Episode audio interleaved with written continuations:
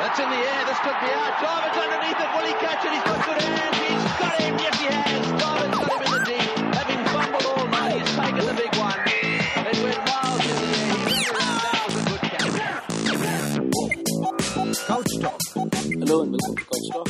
The guest today is Daniel Brittig, assistant editor at ESPN Cricinfo. He talks about his recent book, Whitewash to Whitewash, and some of the leading characters in it, including Michael Clarke and James Sutherland, and plays a game of word association. Welcome to the show, Daniel. Thank you, Mike. Uh, congratulations on a wonderful book, Whitewash to Whitewash. It's an absolute ripper. Why did you choose those two time points uh, to provide the narrative from the 2006-7 Ashes Whitewash to the 13-14 Whitewash? Well, I'd really thought about doing a book of this kind for a long time. I actually mentioned in the acknowledgements that I'd been uh, inspired by a couple of books by Mark Ray and Malcolm Knox, Border and Beyond and Taylor and Beyond. And those books were um, uh, a similar exercise to what I've done, journalistic accounts of, of a period in Australian cricket.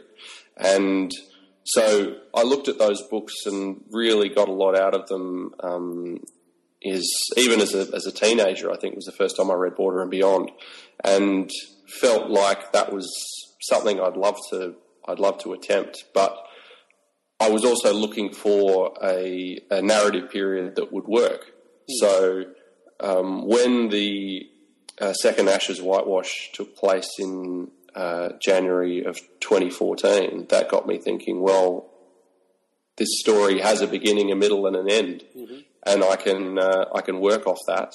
So while I was in South Africa on the uh, on the tour that followed the Ashes, uh, that's when I really started seriously thinking about pitching it to a publisher, mm-hmm. and uh, and went on from there. So I was really looking for uh, yeah, I was looking for a natural narrative arc, so that I didn't necessarily have to, I suppose, um, uh, uh, foist one on events. Okay. Um, so that the book could, yeah, the book could feel relatively natural in terms of its progression.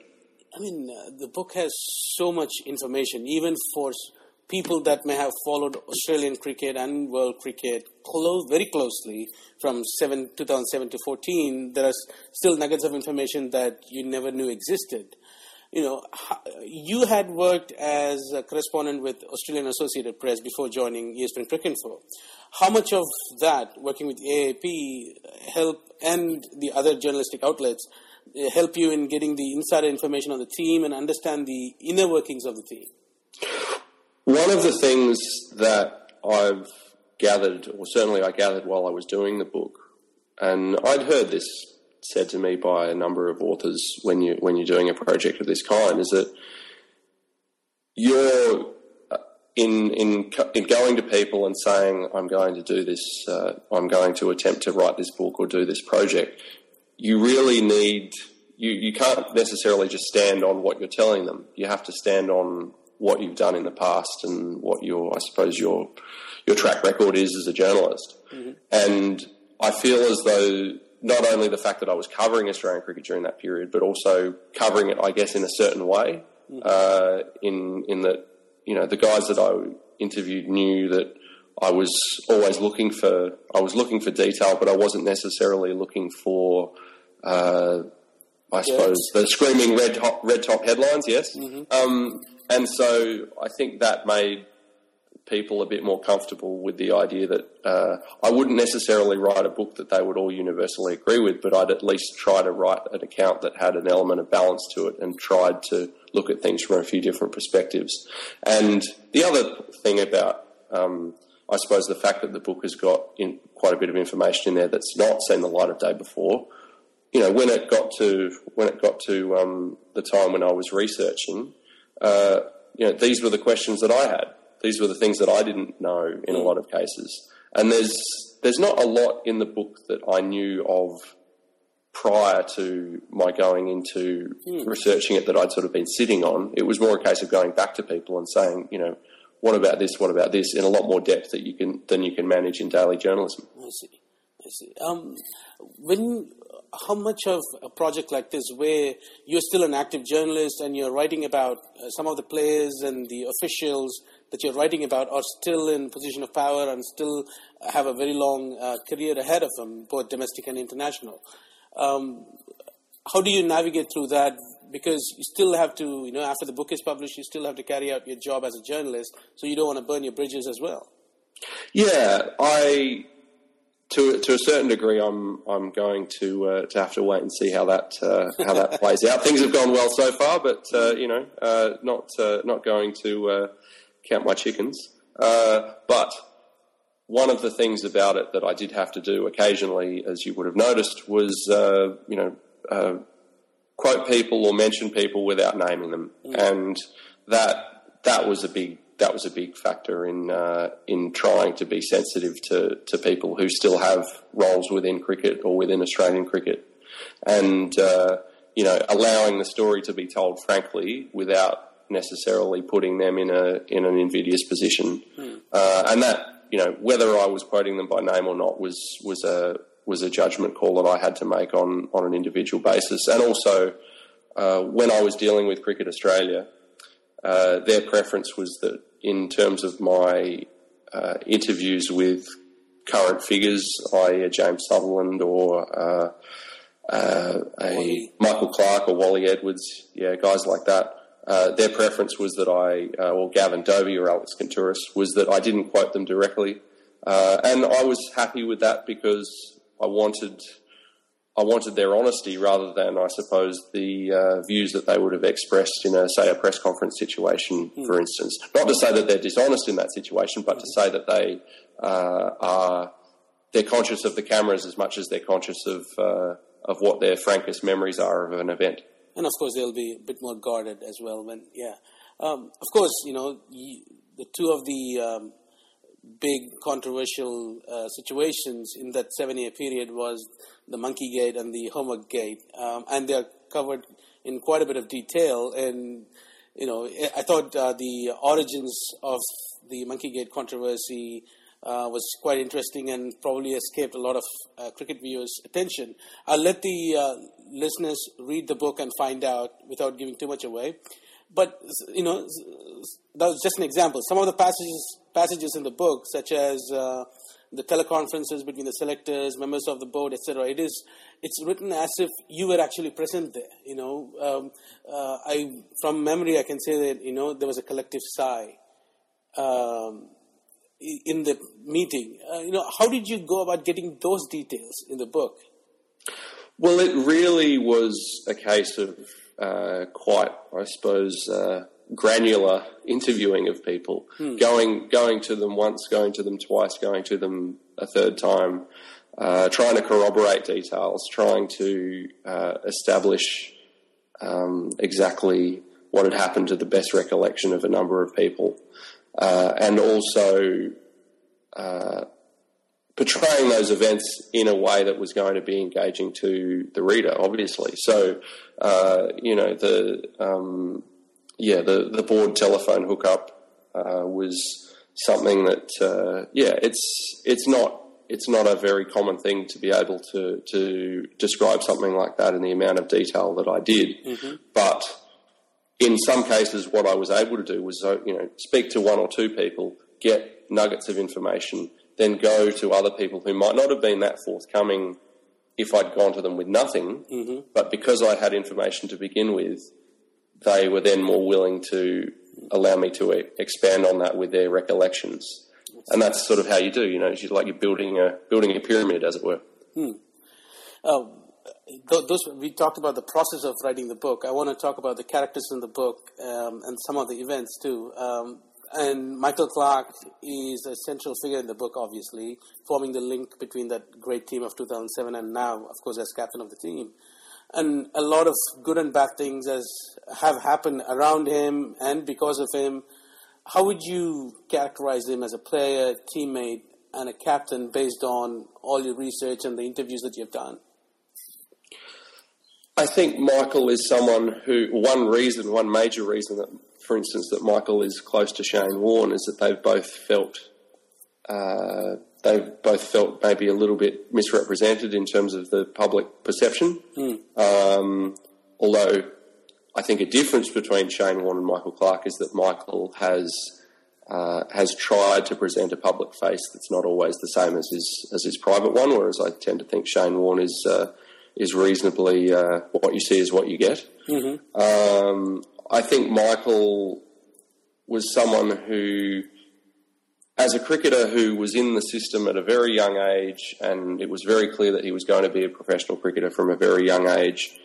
I think he was lacking maybe a little bit of uh, of a range of life experience and a range of uh, uh, empathy, for lack of a better word, for uh, for others at times, Mm-hmm. and it, and that's and that's a product I think of the um, uh, hermetically sealed world of of international cricket these days, and, and of professional sport. And I think you see examples of that in, in a number of other other sports, as opposed to someone who, for instance, uh, finished high school, went to university, played club cricket, and then found themselves playing at a high level a little bit later in their in their career, and that still occasionally happens in cricket. Yeah. But I think that Michael's um, background there was was a was a big factor.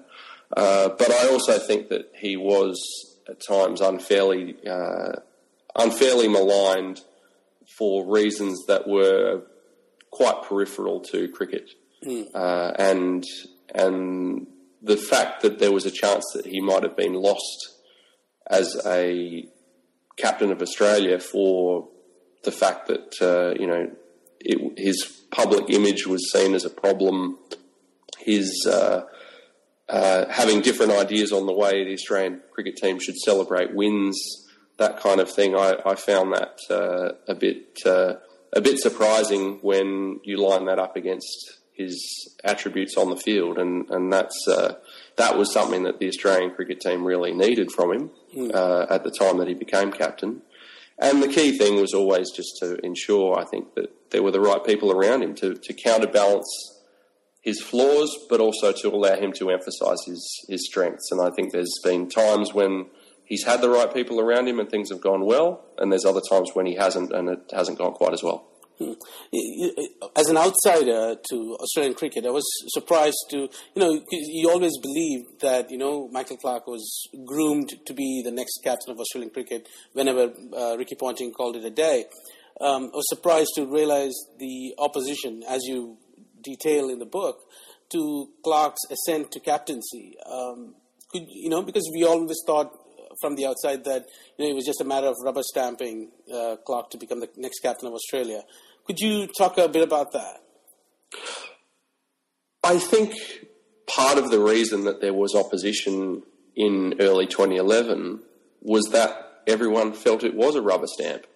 And uh, something that uh, I spoke to a number of the board members about, and I, I agreed to a, to a certain extent, was uh, you know there needs to be debate about these decisions. You don't want these decisions to be made uh, to be made lightly. Equally, Ricky Ponting makes an excellent point in the book that uh, then why wasn't that debate being had earlier Yes. than my retirement, uh, or sorry, my resignation from captaincy? Uh, and I think that's uh, I think that's a that's a very uh, a very fair observation. Uh, but in terms of um, uh, in terms of the opposition, I think it was uh, it was intriguing to me that there were views on the board, as in a position where there's a lot more knowledge, that were quite similar to, I suppose, the views that were being held in the Australian public or maybe published in, in one or two Australian newspapers. Uh, particularly, uh, well, one thing I mentioned is, is the opposition to, to Michael Clarke that was evident in the Daily Telegraph in Sydney, uh, which once Michael becomes captain, uh, I think I describe it as by way of crisis management, he becomes a columnist for the Daily Telegraph Yeah. um, almost to almost to neutralise that uh, that uh, that corner of dissent, as it were. So I think the the uh, you know the, the board debate that was uh, that was had about it was uh, fair enough to have that debate, but I agree with Ricky Ponting that if they were going to have it, they needed to be having it before uh, before Ricky Ponting was about to resign. in reading the book, uh, a couple of things stood out for me, amongst a lot of other things, actually. Um, one, you know, there was a bit of culling and, you know, selection dropping, re- picked again, so on and so forth in the last seven years. of a lot of younger as well as older players. Um, and also, you had the reforms from uh, the Argus Review. Two people survived everything, basically Shane Watson and James Sutherland. right? What? How did that happen? I mean, obviously, they ought to be uh, held responsible for some of the things. Um, of course, you know, Sutherland with the board and Watson with the team. Uh, but uh, they survived all of that. You know, your take on those two?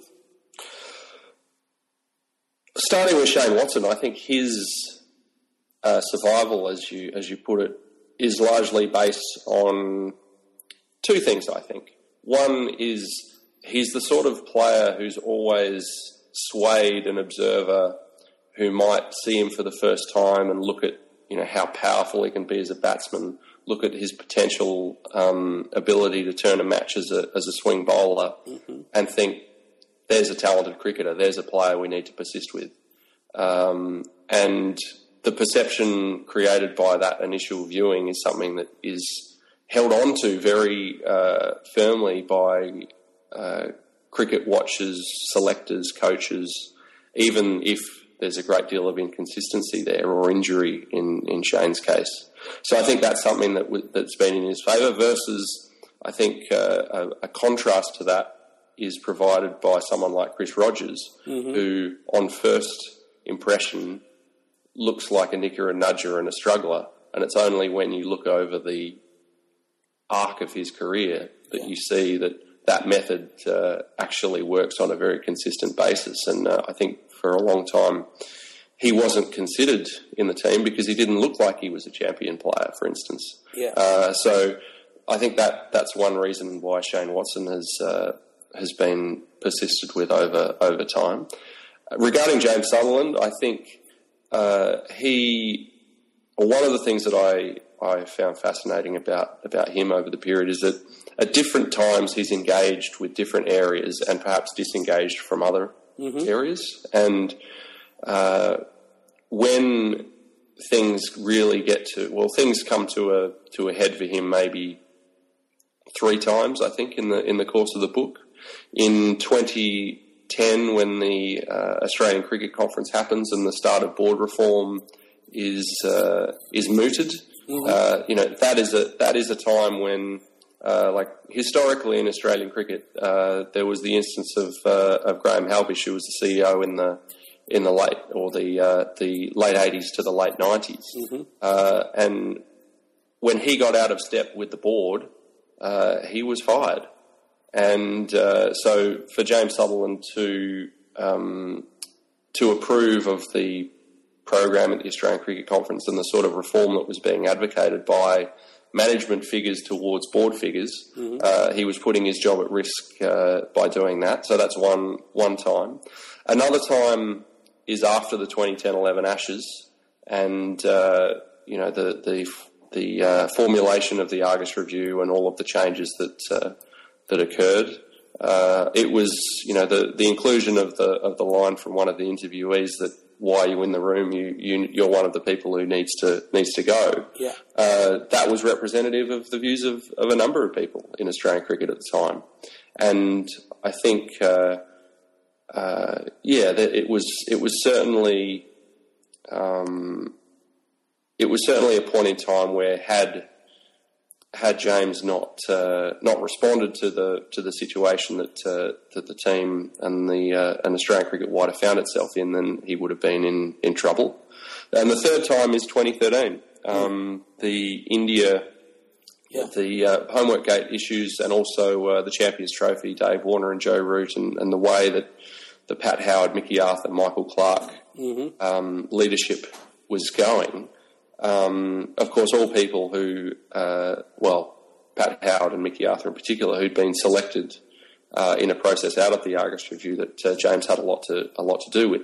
And interestingly enough, when I talk about his engagement with various issues, he's he doesn't engage with what's happening with the team in India very quickly or as immediately as uh, as it might have been expected because he was involved in the TV rights yeah. discussions that were going on, which was a you know very important deal.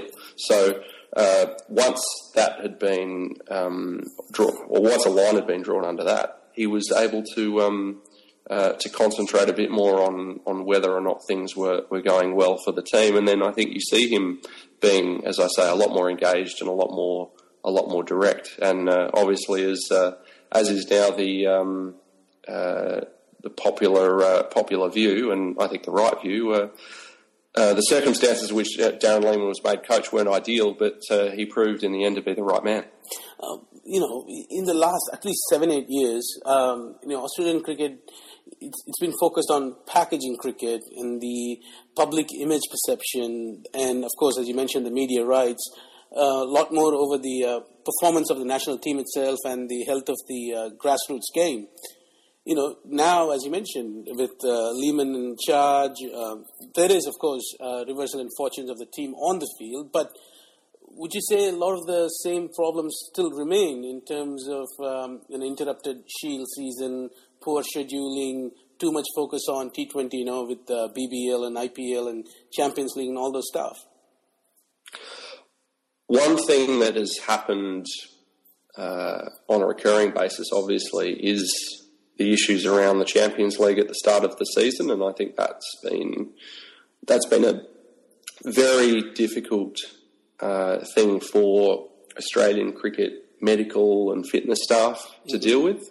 The fact that they are, as a rule, trying to um, equip players physically for a long season and and for long form matches in particular, mm. and then to find the Champions League happening in the middle of that. The, the, the, first edition of the Champions League had an extraordinary effect on um, the fitness of fast bowlers. So, uh, there was something like every Australian fast bowler who played in the first edition of the Champions League had a serious injury yes. at some point in the season that followed. So that was a that was a, a very difficult thing for um, for people to cope with. And I can remember it's not actually in the book, but I can remember interviewing Pat Howard in 2012, and he said that you know the the balance between 2020 and long form cricket is something that every country is struggling with, and it, it's going to take you know it's going to take five ten years for uh, for people to um, to get their heads around the best way to navigate through that. Um, I think Australian cricket, as it stands at the moment, has got the balance close to close to right. I think the Big Bash League could be a bit tighter.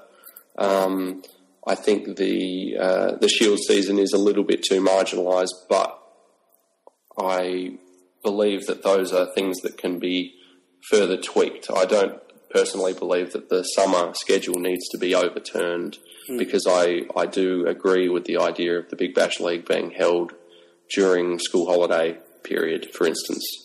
Uh, I think that was I think that was eminently sensible. So yeah, it's a it's a it's a difficult puzzle. Mm-hmm. Um, and I think uh, other countries are probably now looking towards Australia in terms of the way that Australia have tried to, to strike a balance there. Certainly, uh, England in particular are now you know mulling over whether they go to a 2020 franchise system. Yeah. And uh, funnily enough, I I'm not sure if you would agree, but I, I think that uh, in uh, and I've said this to Cricket Australia a few times. I think in, in India, one of the advantages that uh, that he's had there is that the Ranji Trophy has its uh, has its window very separate to the IPL. Yeah, I mean, um, and that's uh, I think it's just a coincidence. I don't think it was planned. It just so happened. I mean, and plus the IPL they're playing at basically during the hottest part of the year, but the fact that you can play in the evening kind of mitigates that. But yeah, that basically that was the only window that was open for them to uh, play without mm. you know getting too far into June and July. So they got lucked out, I would say, rather than planned that way. But yeah. Sometimes you're lucky. um, I want to let you go, but first I want to play a little game of uh, word association. So I'm going to give you names of various people that have been involved in Australian cricket, players, officials, uh, in the last seven years that are covered in the book, and you can tell me the first thing that comes to your mind. Sure. Right? Let's uh, start with Andrew Symonds. Hard done by. Ricky Ponting. Loyal. Andrew, Andrew Hilditch. Ooh. Misguided. Shane Watson, potential, Shane Warne, influential, John Buchanan, ahead of his time, Mickey Arthur, nice guy, George Bailey, nicer guy, Michael Clarke, tactician, James Sutherland, conservative, and finally Mitchell Johnson. explosive. Fantastic. Um, so, could you tell the listeners where they can get the book? Whitewash to Whitewash is published by Penguin and is out in bookstores in physical form in Australia and New Zealand. We're still working on rights for overseas markets, but if you're overseas, your best chance to get it will be to go to Amazon and get the ebook for your Kindle. Excellent, Daniel. Thank you so much for being on the show and a phenomenal. That's in the air. This could be out. Thanks, Sebastian.